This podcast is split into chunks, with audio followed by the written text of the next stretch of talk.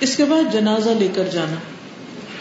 جنازہ کو تیار کرنے سے لے کر جنازہ کو دفن کے لیے لے جانے تک کے تمام مراحل میں غیر ضروری تاخیر نہیں کرنی چاہیے۔ جنازے کے ساتھ جانا اور جنازہ اٹھانے میں مدد دینا مسلمان کا مسلمان پر حق ہے۔ جنازے کے ساتھ جانے والے خاموش رہیں۔ بات چیت کرنا، دعا یا کلمہ شہادت کی صدا لگانا اور قرآن کی تلاوت بلند آواز سے کرتے ہوئے جانا سنت سے ثابت نہیں۔ یعنی جنازہ بہت احترام کے ساتھ، کام لی، خاموشی کے ساتھ باوقار انداز میں لے جانا چاہیے۔ اسی طرح جنازے کے ساتھ روتے پیٹتے ہوئے جانا بھی جنازے کے احترام کے خلاف ہے۔ عورتوں کا جنازے کے ساتھ جانا مکرو ہے۔ چراغ یا مشنوں کی صورت میں کسی بھی قسم کی آگ جنازے کے ساتھ لے جانا منع ہے۔ البتہ کسی مجبوری سے رات کو دفن کرنا پڑے تو تدفین کے وقت آسانی کے لیے روشنی کا عارضی انتظام کر سکتے ہیں لالٹین وغیرہ لے جا سکتے ہیں۔ جنازے کے ساتھ پھل، مٹھائیاں، خشک میوے وغیرہ لے جانا سنت سے ثابت نہیں۔ پیدل کو جنازہ کے ساتھ آگے پیچھے دائیں بائیں چلنا جائز ہے۔ یعنی جنازے کے آگے بھی چل سکتے ہیں، پیچھے بھی، دائیں بھی، بائیں بھی۔ سوار کو جنازے کے پیچھے چلنا چاہیے۔ یعنی سواریاں جنازے سے آگے نہ نکلیں۔ جب کسی کا جنازہ آتے دیکھے تو کھڑے ہو جانا چاہیے۔ پھر اگر ساتھ چلنے کا ارادہ نہ ہو تو اس کے کچھ آگے نکل جانے تک کھڑے رہنا چاہیے۔ یعنی اگر ساتھ جنازے کے نہیں جانا چاہتے تب بھی تھوڑی دیر احترام کھڑے ہو جائیں۔ تاب فرمان مسلمان کے جنازے کی تعریف کرنا جائز اور اس کے حق میں فائدہ مند ہے۔ قبرستان پہنچ کر جب تک جنازہ زمین پر نہ رکھا جائے، اس وقت تک بیٹھنا منع ہے، کھڑے رہے سب۔ جنازوں کو فوت شدہ بزرگوں کی قبروں کے گرد طواف کروانا غیر اسلامی بعض اوقات پہلے بزرگ یا نیک بزرگ ہوتے ہیں تو ان کے پاس پہلے جنازے لے جائے جاتے ہیں اور پھر دفنایا جاتا ہے تو ایسا کرنا شریعت کے خلاف ہے۔ نماز جنازہ کا طریقہ۔ نماز جنازہ اللہ سبحان و تعالیٰ کی حضور میت کی مغفرت کے لیے زندوں کی طرف سے دعا اور سفارش ہے۔ نماز جنازہ کے لیے حاضری جتنی زیادہ ہو میت کے حق میں اتنا ہی اچھا ہے۔ مندرجہ ذیل اوقات میں نماز پڑھنے اور میت دفن کرنے سے منع کیا گیا ہے۔ جب سورج طلوع ہو رہا، جب اہم دوپہر ہو، جب تک کہ وہ ڈھل نہ جائے۔ جب سورج غروب ہو رہا ہو، حتیٰ کہ وہ پوری طرح غروب نہ ہو جائے۔ نماز جنازہ میں شریک ہونا باعث اجر ثواب ہے۔ مسجد سے ملحق عیدگاہ وغیرہ میں نماز جنازہ پڑھانا جائز ہے۔ اگر بارش یا کوئی اور مجبوری ہو تو مسجد کے اندر بھی پڑھا سکتے ہیں۔ غائبانہ نماز جنازہ بھی پڑھی جا سکتی۔ نماز جنازہ کے لیے بھی باوضو اور قبلہ ہونا شرط ہے۔ یعنی نماز جنازہ بھی عام نمازوں کی طرح قبلے کی طرح منہ کر کے پڑھی جائے گی۔ اس نماز میں صفوں کی تعداد تاک رکھی جائے گی۔ البتہ لوگ تھوڑے ہوں تو ایک یا دو صفیں بھی کافی ہیں۔ یعنی ایک، تین، پانچ، سات، اس طرح ہو تو بہتر ہے۔ امام کو مرد میت کے سر کے مقابل اور عورت کے وسط کے مقابل کھڑا ہونا چاہیے۔ مرد اور عورت دونوں کا نماز جنازہ ایک ہی وقت پہ ہو تو مرد کی میت امام کی طرف اور عورت کی میت اس کے اگلی طرف قبلے کی جانب رکھی جائے گی۔ نماز جنازہ کے لیے نہ آزان ہے نہ ہی اقامت۔ اس نماز میں ماں چار تکبیروں کے صرف قیام ہے، نہ رکو ہے اور نہ سجدہ۔ نماز جنازہ سری طور پر آہستہ سے پڑھانا اور جہری آواز سے پڑھانا یعنی بلند آواز سے پڑھانا، دونوں طرح سنت سے ثابت ہے۔ یعنی چپکے چپکے بھی پڑھایا جا سکتا ہے اور اونچی آواز میں بول کر بھی پڑھایا جا سکتا ہے۔ نماز جنازہ سری طور پر پڑھنا مستحب ہے۔ البتہ تکبیرات قدرے بلند آواز سے کہی جائے تاکہ پچھلی صفوں والے بھی سن لیں۔ نماز جنازہ میں پہلی تکبیر کے بعد یعنی اللہ اکبر کر کے سورت فاتح اور دوسری تکبیر کے بعد دروشری تیسری تکبیر کے بعد مغفرت کی دعا اور چوتھی تکبیر کے بعد آہستہ سے سلام پھیرا جاتا ہے۔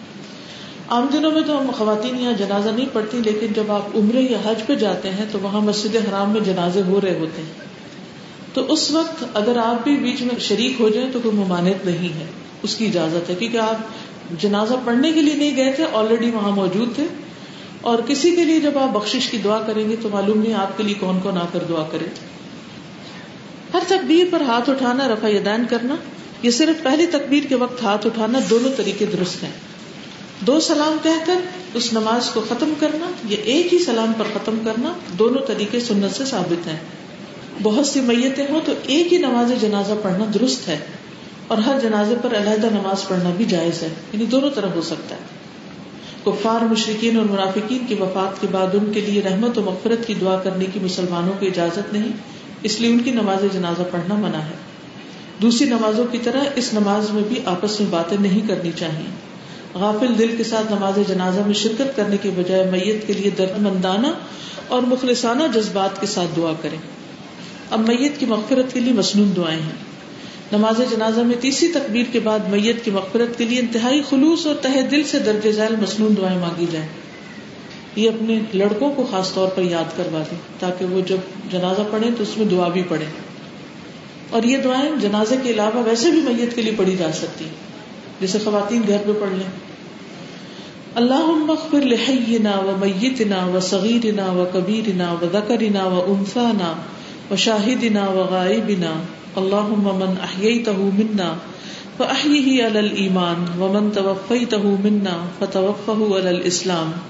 اللہم لا تحرمنا اجرہ ولا تذلنا بعدہ اے اللہ ہمارے زندوں اور ہمارے مردوں کو بخش دے۔ اور ہمارے چھوٹوں کو اور ہمارے بڑوں کو اور ہمارے مردوں کو اور ہماری عورتوں کو، ہمارے حاضر اور ہمارے غائب لوگوں کو بھی بخش دے۔ اے اللہ، ہم میں سے جسے تو زندہ رکھے، تو اسے ایمان پر زندہ رکھ، اور جسے تو موت دے، اسے اسلام پر موت دے۔ اے اللہ، ہمیں اس کے اجر سے محروم نہ رکھ، اور اس کے بعد ہمیں گمراہ بھی نہ کرنا۔ اللہ مغفر لہو ورحم ہو واف ان و اکرم نزلہ ووسع مدخله واغسله بالماء والثلج والبرد ونقه من الخطايا كما نقيت الثوب الأبيض من الدنس وأبدله دارا خيرا من داره وأهلا خيرا من أهله وزوجا خيرا من زوجه وأدخله الجنة وأعذه من عذاب القبر ومن عذاب النار اے اللہ، اس میت کی بخشش فرما اور اس پر رحم فرما اور اس سے درگزر کر اور اسے معاف کر دے۔ اور اس کی اچھی مہمانی کر اور اس کے داخلے کی جگہ کشادہ کر دے اور اسے پانی، برف اور اولوں سے دھو ڈال اور اسے خطاؤں سے اس طرح صاف کر دے جیسے تو سفید کپڑا میل کچیل سے صاف کر دیتا ہے۔ اور اسے اس کے گھر سے بہتر گھر اور اس کے گھر والوں سے بہتر گھر والے اور اس کے زوج سے بہتر زوج عطا فرما اور اسے جنت میں داخل فرما اور اسے عذاب قبر اور آگ کے عذاب سے بچا لے کتنی خوبصورت دعا ہے یہ۔ اللہ ابد کا وبن امت کا احتاج الى رحمتك وانت غنی عن عذابه۔ ان كان محسنا فزد في احسانه وان كان مسيئا فتجاوز عنه۔ اے اللہ، تیرا بندہ اور تیری بندی کا بیٹا، تیری رحمت کا محتاج ہے۔ اور تو اس کے عذاب سے بے پرواہ ہے۔ اگر یہ نیک تھا تو اس کی نیکیوں میں اضافہ فرما۔ اور اگر برا تھا تو اسے معاف کر دے۔ ایک اور دعا ہے، اللہم ان فلان ابن فلان ان کی فی ذمتک وحبل جوارک۔ فقه من فتنة القبر وعذاب النار وأنت أهل الوفاء والحق. اللهم فاغفر له وارحمه، إنك أنت الغفور الرحيم. اس دعا میں فلاں بن فلاں کی جگہ میت اور اس کے والد کا نام لیا جائے گا، جیسے عبداللہ بن عزیز. اے اللہ، بے شک فلاں بن فلاں تیرے ذمے اور تیری پناہ میں ہے. بس اسے قبر کی آزمائش اور آگ کے عذاب سے بچا، اور تو وفا اور حق کا اہل ہے. اے اللہ، بس اسے بخش دے اور اس پر رحم کر۔ یقیناً تو بہت ہی بخشنے والا بے حد مہربان ہے۔ وضاحت، عورت میت کے لیے دعا میں ہو کی جگہ ہا پڑا جائے گا اور اگر ویسے بھی پڑھ لے اور نیت میں میت عورت ہے تو کوئی حرج نہیں۔ خواتین چونکہ نماز جنازہ میں شریک نہیں ہو سکتی، اس لیے ان کے لیے میت کے گھر میں فارغ بیٹھنے اور دنیا کی باتیں کرنے سے بہتر ہے۔ کہ یہی مصنوع دعائیں پڑھتی رہیں اور اجر و ثواب حاصل کریں۔ تدفین۔ سعید نابو حرارہ بیان کرتے ہیں کہ رسول اللہ صلی اللہ علیہ وسلم نے فرمایا، من شہد الجنازت حتی یسلیا فلہو قیرات ومن شہد حتی تدفنا کان لہو قیراتانی قیل ومل قیراتانی قال مثل الجبلین العظیمین. جو شخص جنازے میں نماز ہونے تک شامل رہے، اس کو ایک قیرات کے برابر ثواب ملے گا، اور جو دفن ہونے تک رہے، اس کو دو قیرات کے برابر ثواب ملے گا۔ پوچھا گیا کہ دو قیرات کتنے ہوں گے؟ فرمایا کہ دو عظیم پہاڑوں کے برابر۔ اتنا بڑا حجر ہے جنازہ پڑھنے کا۔ ابن عمر نماز جنازہ پڑھا کر واپس آ جاتے تھے۔ جب ان کو ابو حرارا کی حدیث پہنچی تو فرمایا، ہم نے بہت سے کی ضائع کر دیے۔ مسلمان میت کے لیے لحد یعنی بغلی قبر بنانا افضل ہے۔ قبر گہری اور صاف ستھری ہونی چاہیے۔ دن کے اوقات میں دفنانا مستحب اور مجبوری میں رات کے وقت دفن کرنا جائز ہے۔ میت کو قبر میں اتارنے والے حضرات مضبوط اور پرہیزگار ہونے چاہیے میت ہلکی ہو تو دو آدمی کافی ہیں، ورنہ حسب ضرورت تین یا چار آدمی بھی اتار سکتے ہیں۔ عورت کی تدفین کے وقت پردے کا انتظام کرنا ضروری ہے۔ جنازے کے ساتھ جانے والے اہل خانہ سے ایک بڑی چادر لے کر روانہ ہو جو تدفین کے وقت آنی جائیں میت کے قریبی محرم رشتے دار قبر میں اتارنے کے زیادہ حقدار ہیں۔ خامد اپنی بیوی کی میت کو قبر میں اتار سکتا ہے۔ میت کو پائنتی کی طرف سے یعنی پاؤں کی طرف سے قبر میں اتارا جائے گا۔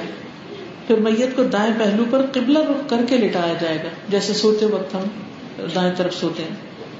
آخر میں کفر پر باندھی گئی گرا کھول کر یہ مصنون الفاظ کہے جائیں گے۔ بسم اللہ و علا ملت رسول اللہ صلی اللہ علیہ وسلم۔ اللہ کے نام کے ساتھ اور رسول اللہ صلی اللہ علیہ وسلم کے طریقے پر ہم اس کو رکھ رہے ہیں۔ حالت احرام میں فوت ہونے والے مرد کے علاوہ کسی میت کا چہرہ اور سر نہیں کھولا جائے گا۔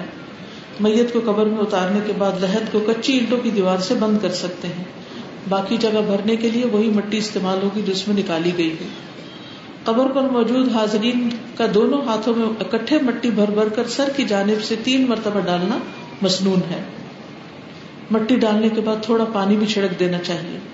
سر کی طرف علامت کے طور پر پتھر رکھا جا سکتا ہے، مگر اس پر کتبہ لگانا، اس پر نام، تاریخ، پیدائش اور وفات شجرا یا کوئی شاری نما تحریر لکھوانا جائز نہیں۔ یہ پتھر فقط اتنا ہی بڑا ہونا چاہیے جسے ایک آدمی کوشش کر کے اٹھا سکے۔ تدفین کے بعد کچھ دیر تک وہیں ٹھہرنا اور میت کے لیے استغفار کرنا اور منکر نکیر کے سوالات پر ثابت قدم رہنے کی دعا کرنا سنت سے ثابت ہے۔ قبر کی شکل کوہان نما ہونی چاہیے۔ اونچائی نہ زیادہ بلند اور نہ زمین کے برابر ہو۔ زمین سے تقریباً ایک بالش کے برابر بلند ہو۔ قبر پکی بنانا، اس پر چبوترا، مزار، مسجد یا کسی بھی اور قسم کی تعمیر کرنا منع ہے۔ یعنی کوئی گمبد وغیرہ نہیں بنانی چاہیے قبروں پر۔ برکت والے مقامات پر فوت ہونے اور وہی دفن کیے جانے کی آرزو رکھنا جائز ہے۔ مگر اس کے لیے میت کو خاص طور پر سفر کرانا درست نہیں۔ آبائی علاقے سے دور وفات پانے والوں کو وہی دفن کرنا بہتر ہے جہاں وفات ہوئی۔ کیونکہ وہ اس کے لیے اتنا ہی جنت کا حصہ بن جاتی ہے وہ جگہ۔ مسلمان کو کافر اور کافر کو مسلمان کے ساتھ دفن نہ کیا جائے، دونوں کے قبرستان بھی الگ ہونے چاہیے۔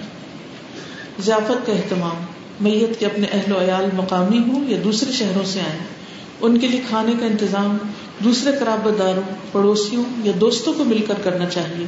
تین دن تک ایسا کرنا مصنون ہے۔ میت والے گھر میں لوگوں کے دل نرم ہوتے ہیں۔ اور خشیت الہی کی طرف نسبتاً زیادہ مائل ہوتے ہیں۔ ایسے موقع پر انہیں اللہ، قرآن اور سنت رسول صلی اللہ علیہ وسلم سے جوڑنا نہایت مفید ہو سکتا ہے۔ نیز ایسے ماحول میں لوگ دین کی باتیں سننا بھی چاہتے ہیں۔ لہٰذا انہیں نہایت سلیقے اور حکمت بھرے انداز سے اللہ رب العزت کے پیغامات یعنی قرآن سیکھنے کی دعوت دیں۔ بلکہ ہو سکے تو کچھ چھپا ہوا علمی مواد بھی فی سبھی اللہ تقسیم کر دینا چاہیے تاکہ لوگ مزید تعلیم حاصل کر سکیں۔ لیکن خاص طور پر درس کا اہتمام کرنا یا میت کے لیے درس کروانا، یہ پھر بدعت میں شمار ہو جاتا ہے۔ جو لوگ آلریڈی بیٹھے ہوئے ہیں فارغ ہیں ان کو کوئی اچھی بات سنا دینے میں حرج نہیں۔ زیارت قبور۔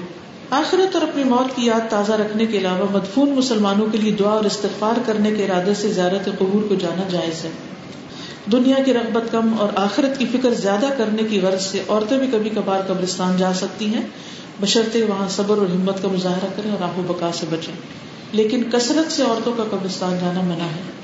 اور اس میں آپ یہ بھی کر سکتے ہیں کہ قبرستان کی دیوار کے پاس کھڑے ہو کر قبروں کو دیکھ کر عبرت حاصل کریں، اپنی موت کو یاد کریں، ان کے لیے اور اپنے لیے دعا کریں اور آ جائیں۔ زیارت قبور کے موقع پر مصنون طریقہ یہ کہ پہلے اہل قبور کو سلام کیا جائے، اس کے بعد قبلہ رخ ہو کر ان کے لیے اور اپنے لیے مصنون دعا استغفار کی جائے۔ السلام علیکم اہل دیاری من المؤمنین والمسلمین وإنا ان شاء اللہ لاحقون اسأل اللہ لنا ولکم العافیہ. السلام علیکم اس گھر کے مسلمان اور مومن رہنے والوں. ہم بھی انشاءاللہ آنے والے ہیں. میں اللہ تعالیٰ سے اپنے اور تمہارے لیے عافیت کا سوال کرتا ہوں. پھر اسی طرح ایک حدیث ہے، جس نے کسی میت کو غسل دیا، پھر اس کی پردہ پوشی کی، اس کو چالیس مرتبہ معاف کیا جائے گا۔ جس نے کسی میت کو کفن پہنایا، اللہ اس کو جنت کا ریشم اور استبرک پہنائے گا۔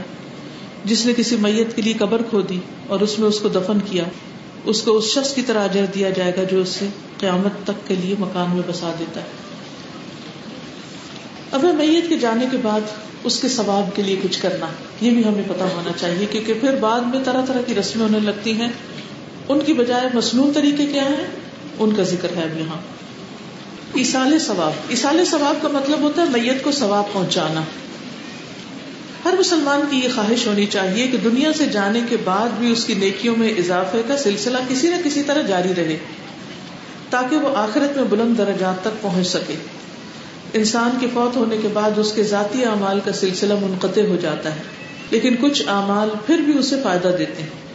ان میں سے ایک تو وہ نیک اعمال ہے جو انسان اپنی زندگی میں خود کر جاتا ہے۔ تو وہ بعد میں اس کے لیے فائدہ مند ہے اور ان پر اجر و ثواب کا سلسلہ بعد میں بھی جاری رہتا ہے۔ دوسرے وہ نیک امال ہیں جو لواحقین میت میت کے اصال ثواب کی نیت سے کرتے ہیں۔ میت کو ثواب پہنچانے کے لیے کرتے ہیں۔ رسول اللہ صلی اللہ علیہ وسلم نے فرمایا، جب انسان فوت ہو جاتا ہے، تو تین اعمال کے سوا اس کے تمام اعمال کا سلسلہ منقطع ہو جاتا ہے۔ صدقہ جاریہ یا وہ علم جس سے فائدہ اٹھایا جاتا رہے یا نیک اولاد جو اس کے لیے دعا کرتی رہے۔ یہ تین چیزیں فائدہ دیتی ہیں مرنے کے بعد بھی۔ صدقہ جاریہ یعنی زندگی میں ایسی جگہ مال لگائیں کہ بعد میں بھی وہاں اچھے کام ہوتے رہیں۔ یا کسی کو کچھ سکھائیں، یا کوئی کتاب لکھیں، پڑھائیں، یا کوئی دینی لٹریچر اس تک پہنچائے تو انشاءاللہ جب تک وہ پڑھے گا، عمل کرے گا، آپ کو اجر ملے گا۔ اور پھر نیک اولاد، بچوں کی اچھی تعلیم و تربیت کرے تاکہ مرنے کے بعد وہ آپ کو دعائیں دے سعید ابو حرارا سے روایت ہے کہ رسول اللہ صلی اللہ علیہ وسلم نے فرمایا، مومن کو وفات کے بعد جو نیک عمل پہنچتے ہیں، ان میں یہ بھی ہے وہ علم جس کی اس نے تعلیم دی اور اسے پھیلایا۔ نیک اولاد جو پیچھے چھوڑی۔ قرآن مجید کا نسخہ جو کسی کو وراثت میں دیا۔ مسجد جو اس نے تعمیر کی۔ مسافر خانہ جو اس نے قائم کیا۔ نہر جو اس نے جاری کی۔ یا صدقہ جو اس نے اپنی زندگی میں صحت کی حالت میں اپنے مال سے نکالا۔ ان سب کا ثواب اس کی موت کے بعد اسے ملتا رہتا ہے۔ نیکا مال کا ثواب جاری ہے۔ وہ نیکا مال جو اب لوگ اپنی زندگی میں کر جاتے ہیں، ان پر اجر کا سلسلہ دنیا سے جانے کے بعد بھی ملتا رہتا ہے۔ مدرجہ ذیل نیکا مال ہے جو مرنے کے بعد آپ کو فائدہ دیں۔ گے صدقہ جاریہ۔ فی سبیل اللہ مال خرچ کرنا۔ صدقہ جاریہ سے مراد خیر و بھلائی کے ان کاموں میں مال خرچ کرنا ہے جن سے لوگوں کو فائدہ پہنچے۔ جیسے مسجد، اسکول مدرسہ مسافر خانہ ہسپتال کی تعمیر، کوئی مفید دوا بنانا، پانی پلانے کا انتظام، کنواں کھدوانا، سایہ دار یا پھلدار درخت لگوانا۔ کم از کم زندگی میں ایک درخت ضرور لگوائیں۔ وہ درخت جب تک قائم رہے گا، اور آپ کو نہیں پتا، ہو سکتا وہ درخت پچاس، ساٹھ، سو سال بعد قائم رہے۔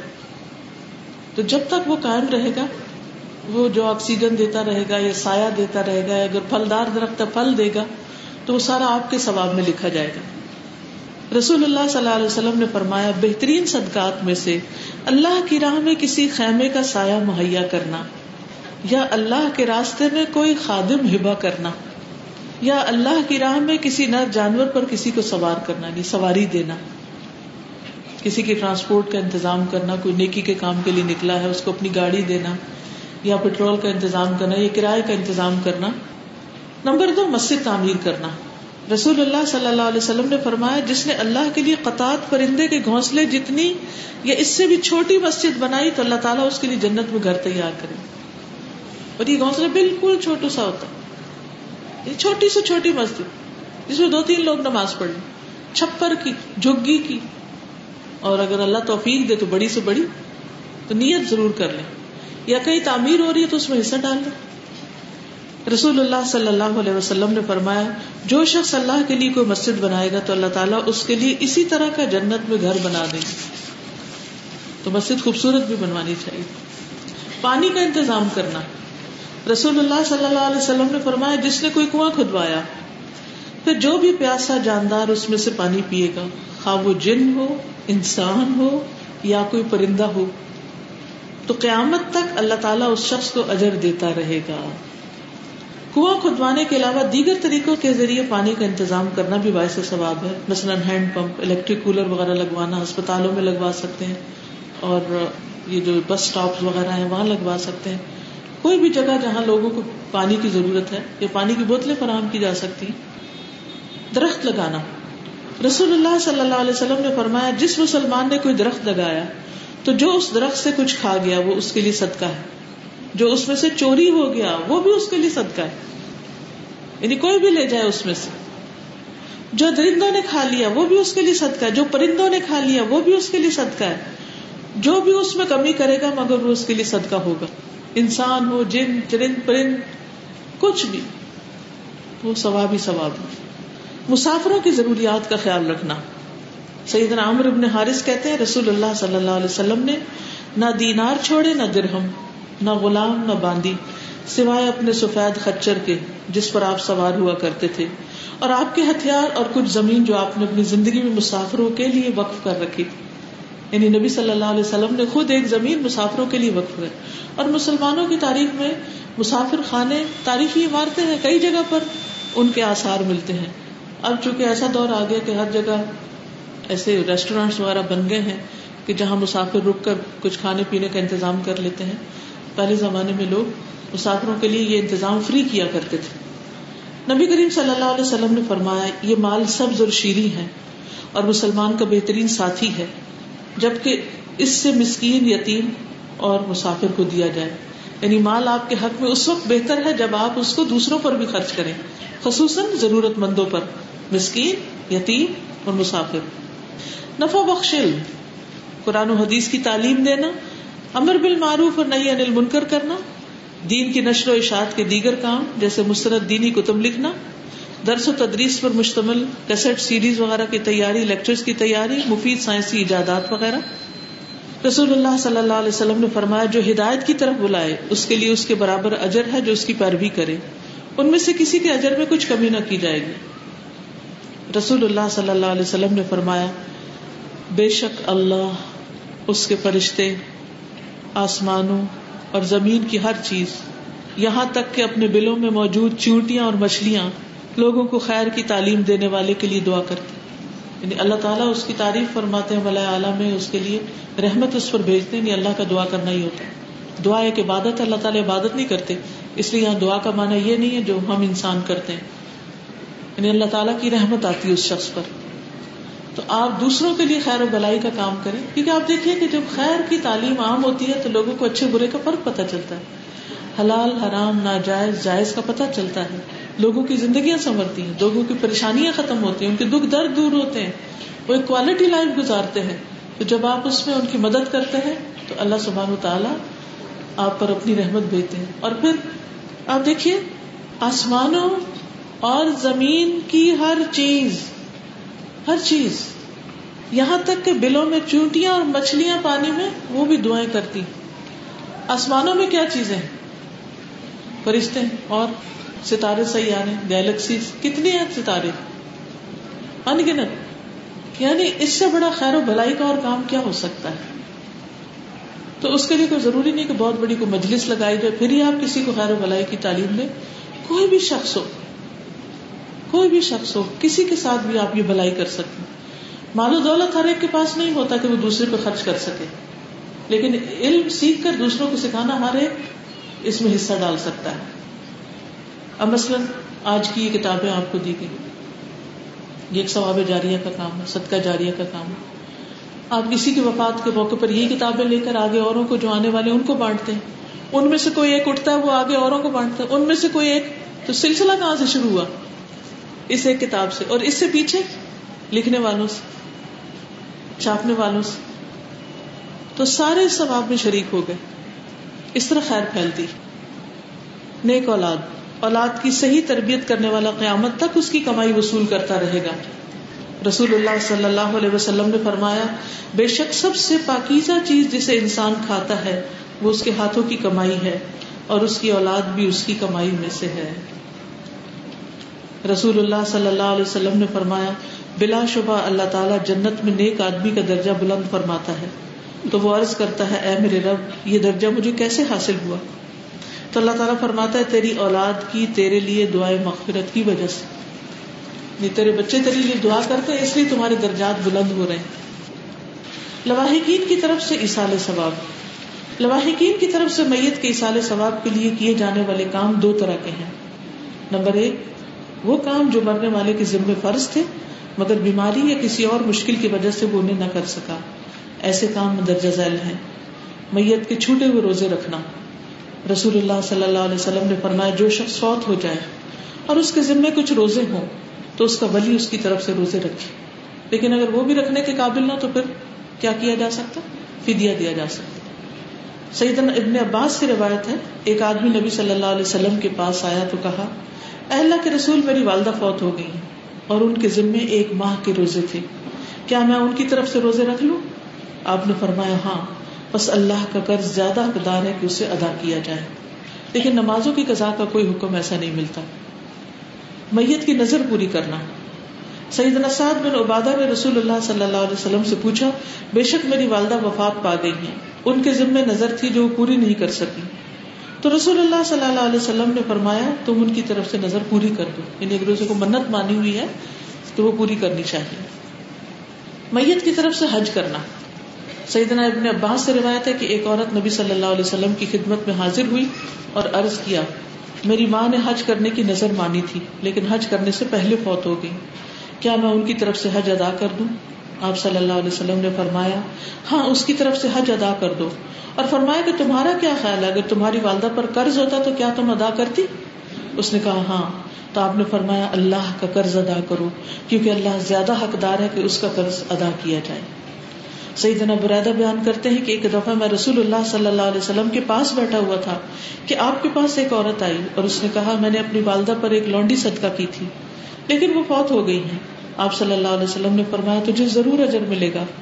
اور وہ لانڈی اس نے تجھ پر میراث کی صورت میں لوٹا دی ہے۔ پھر اس نے کہا، اے اللہ کے رسول صلی اللہ علیہ وسلم، میری والدہ کے ذمے ایک ماہ کے روزے تھے۔ کیا میں ان کی طرف سے روزے رکھوں؟ آپ نے فرمایا تو ان کی طرف سے روزے رکھ لے۔ پھر اس نے کہا، انہوں نے کبھی حج نہیں کیا تھا۔ کیا میں ان کی طرف سے حج کر لوں؟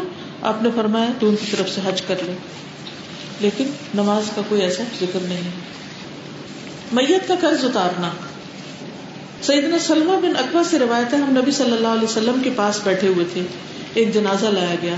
لوگوں نے عرض کیا، اس کی نماز جنازہ پڑھا دیں۔ آپ نے پوچھا، کیا اس نے ترکے میں کوئی مال چھوڑا لوگوں نے کہا، نہیں۔ آپ نے فرمایا، کیا اس پر کسی کا قرض ہے؟ لوگوں نے بتایا، تین دن ہے۔ اس پر آپ نے فرمایا، پھر تم اپنے ساتھی کی نماز جنازہ خود ہی پڑھ لو۔ ابو قطع نے کہا، اللہ کے رسول صلی اللہ علیہ وسلم، آپ اس کی نماز جنازہ پڑھا دے میں اس کا قرضہ ادا کر دوں گا۔ تو آپ نے اس کی نماز جنازہ پڑھا دی۔ وہ کام جو مرنے والے کے ذمے فرض تو نہ تھے، لیکن جب لواحقین اس کے لیے کرتے ہیں تو میت کو ان کا ثواب پہنچتا ہے۔ ایسے اعمال درج ذیل ہیں۔ میت کے لیے بخش کی دعا کرنا۔ سیدنا ابو حرارا بیان کرتے ہیں کہ میں نے رسول اللہ صلی اللہ علیہ وسلم کو فرماتے ہوئے سنا، جب تم کسی میت کا جنازہ پڑھو تو اس کے لیے اخلاص سے دعا کیا کرو۔ ایسے جیسے کوئی اپنے لیے کرتا ہے، تڑپ کے۔ سیدنا عثمان بن عفان سے مروی ہے کہ نبی کریم صلی اللہ علیہ وسلم جب میت کو دفن کر کے فارغ ہو جاتے تو قبر پر رکتے اور فرماتے، بھائی، اپنے بھائی کے لیے استغفار کرو۔ تو ہم سب کو بھی مرنے والے کے لیے استغفار کرنی چاہیے، اس کا اس کو فائدہ ہوتا ہے۔ میت کی بخش کی دعائیں الگ کارڈ پر، کاغذوں وغیرہ پر دستیاب ہوتی ہیں۔ اگر زبانی یاد نہ ہو تو دیکھ کے پڑھی جا سکتی ہیں۔ میت کی طرف سے صدقہ کرنا۔ سعید عائشہ سے روایت ہے، ایک آدمی نے نبی صلی اللہ علیہ وسلم سے پوچھا کہ میری والدہ اچانک فوت ہو گئی۔ میرا خیال ہے کہ اگر انہیں بات کرنے کا موقع ملتا تو وہ ضرور صدقہ کرتی اگر میں ان کی طرف سے صدقہ کروں تو کیا انہیں اجر ملے گا؟ آپ نے فرمایا ہاں۔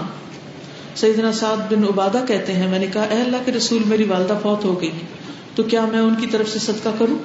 آپ نے فرمایا ہاں۔ میں نے عرض کیا، کون سا صدقہ افضل ہے؟ آپ نے فرمایا، پانی پلانا۔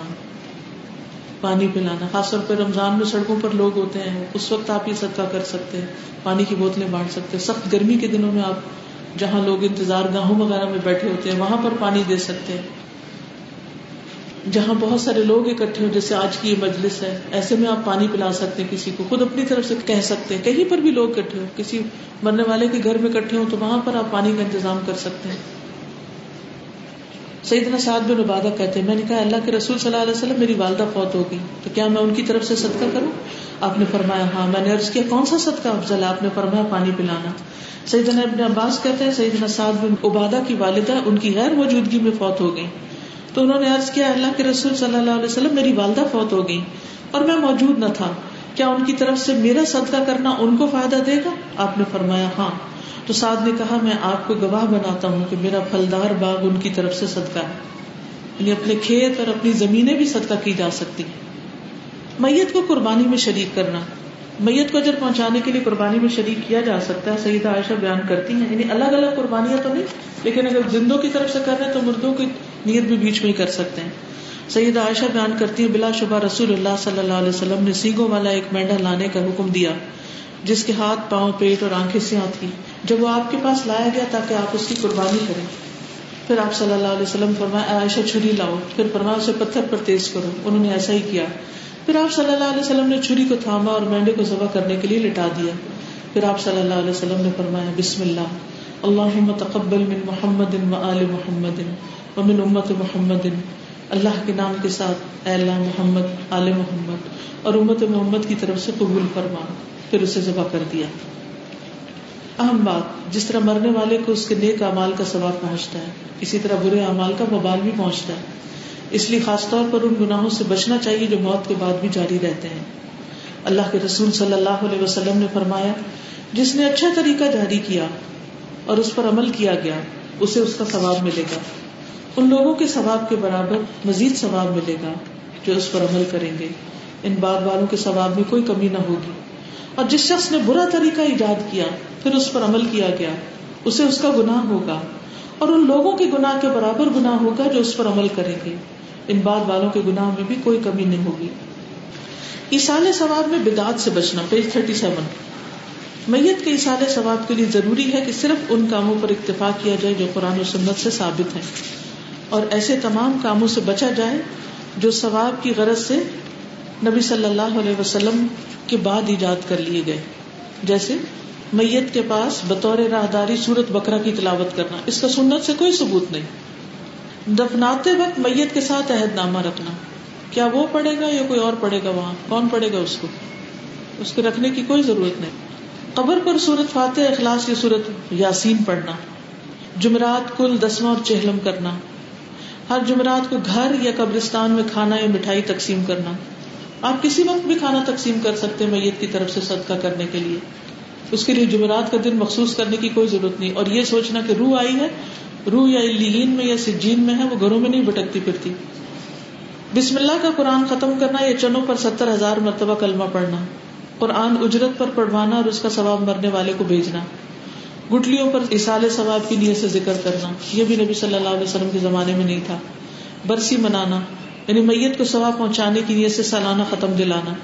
اللہ تعالیٰ سے دعا ہے کہ وہ ہمیں ہر بدت سے بچنے اور نبی صلی اللہ علیہ وسلم کے بتائے ہوئے طریقے پر عمل کرنے کی توفیق عطا فرمائے۔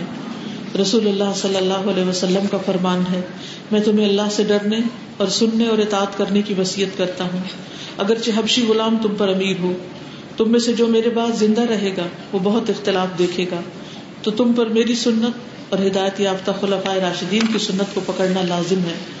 اور اس کو خوب مضبوطی سے تھامنا، بلکہ ڈانڈوں سے پکڑے رہنا۔ اور دین میں نئی پیدا کی ہوئی چیزوں سے بچنا، کیونکہ ہر نئی چیز بدت ہے اور ہر بدت گمراہی ہے۔ نبی صلی اللہ علیہ وسلم اپنے خطبے کے آغاز میں فرماتے، بہترین کتاب اللہ کی کتاب ہے۔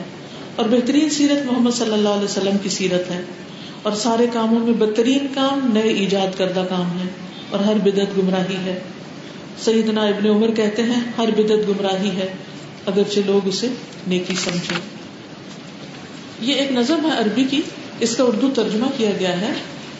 یہ صرف اپنے آخری مقام کو اور قبر کو یاد کرنے کے لیے بنائی گئی ہے۔ پہلے ہم اس کا ترجمہ پڑھیں گے، پھر اس کے بعد یہ آپ کو سنوائی جائے گی۔ اس کے بعد اگر اس یاد دہانی کے لیے آپ خود سننا چاہیں، کسی اور کو سنوانا چاہیں، تو اس کا لنک بھی آپ لے لیں۔ فرش تراب۔ میرا بچھونا مٹی ہے۔ فرش تراب یا دمنی وہ غطائی۔ مٹی میرا بچھونا ہے جس نے مجھے گلے لگایا ہے۔ اور یہی میرا لحاظ رات کو جب بستر پر سوئیں تو اس بات کو یاد کریں کہ آج تو میں نرم گرم بستر میں ہوں۔ ایک دن آئے گا کہ مٹی کے اندر ہوں۔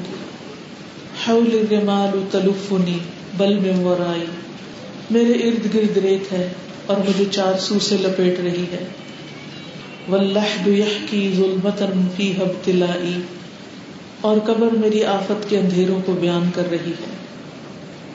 والنور خط کتابہ انسی لقائی اور روشنی نے اپنی کتاب میں لکھا کہ میرے دل کا لگنا میری اللہ سے ملاقات میں ہے۔ والاہل این حنانہم باعوا وفائی کہاں گئی گھر والوں کی شفقت؟ وہ تو میری وفاداری سے دستبردار ہو گئے۔ یعنی جو اتنی محبت کرنے والے تھے، وہ آج کہاں ہے مجھے اکیلا چھوڑ کے چلے گئے ہیں۔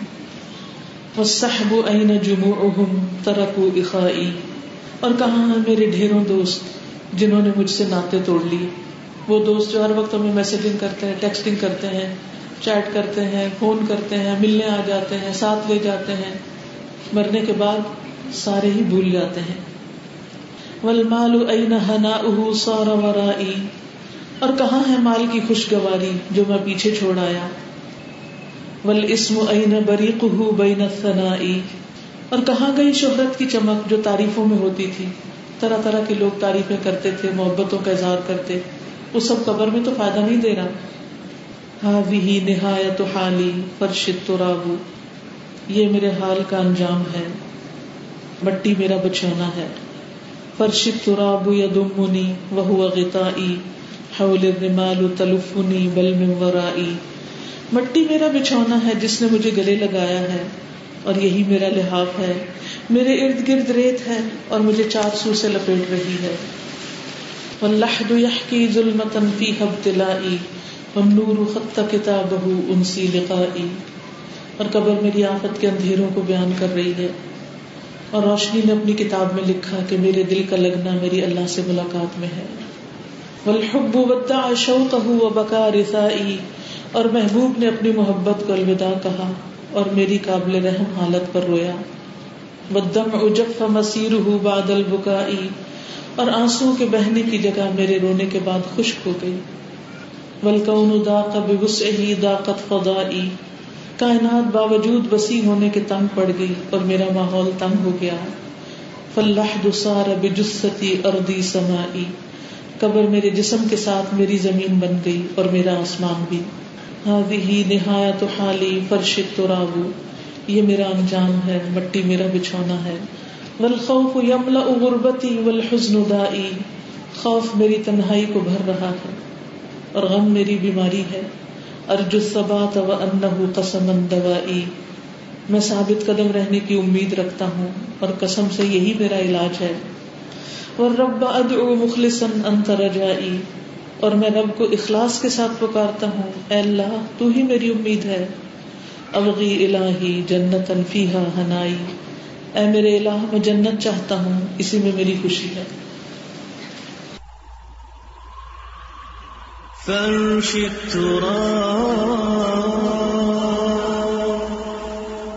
وهو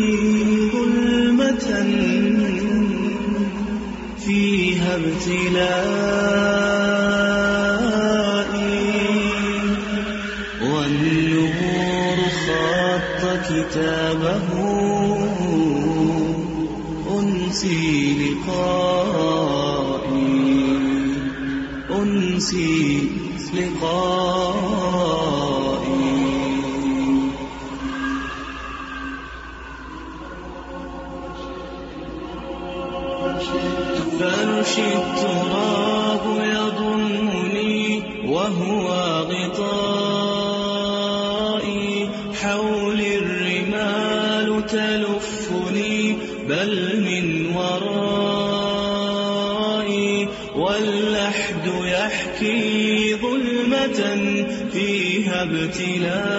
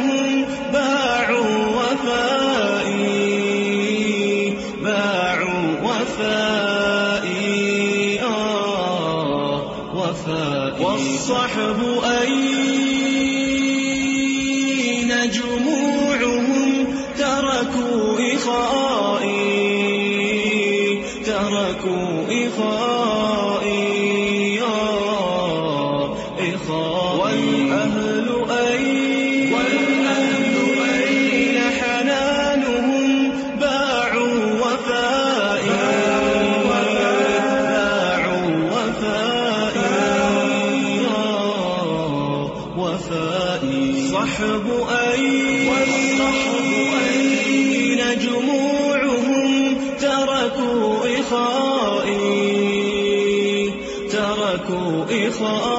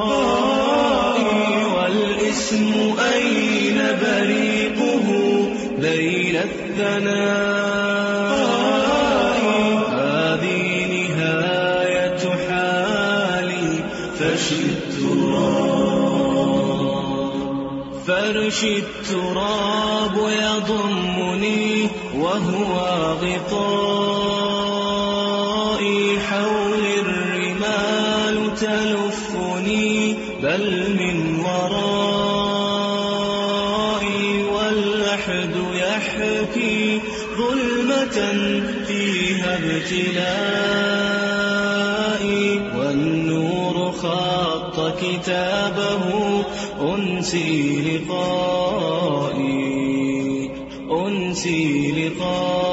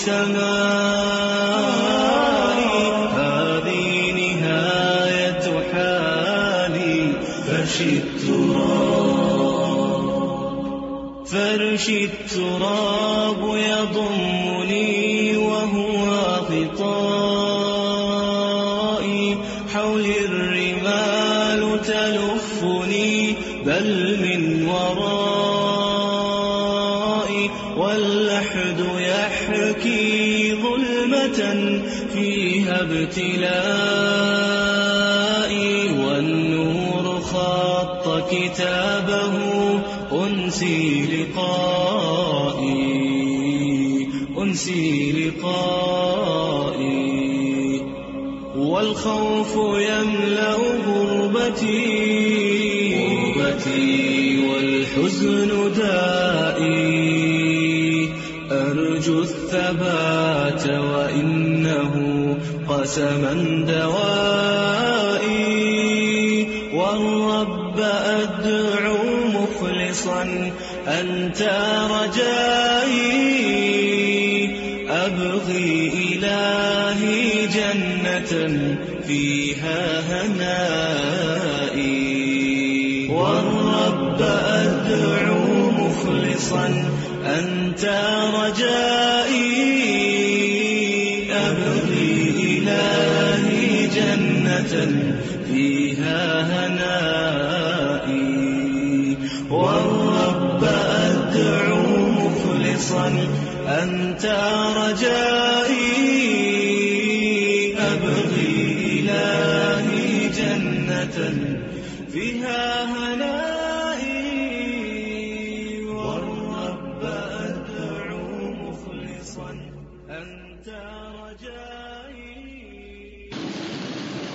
حقیقت یہ ہے کہ ہم سب کا ایک نہ ایک دن آخری سفر شروع ہو جائے گا۔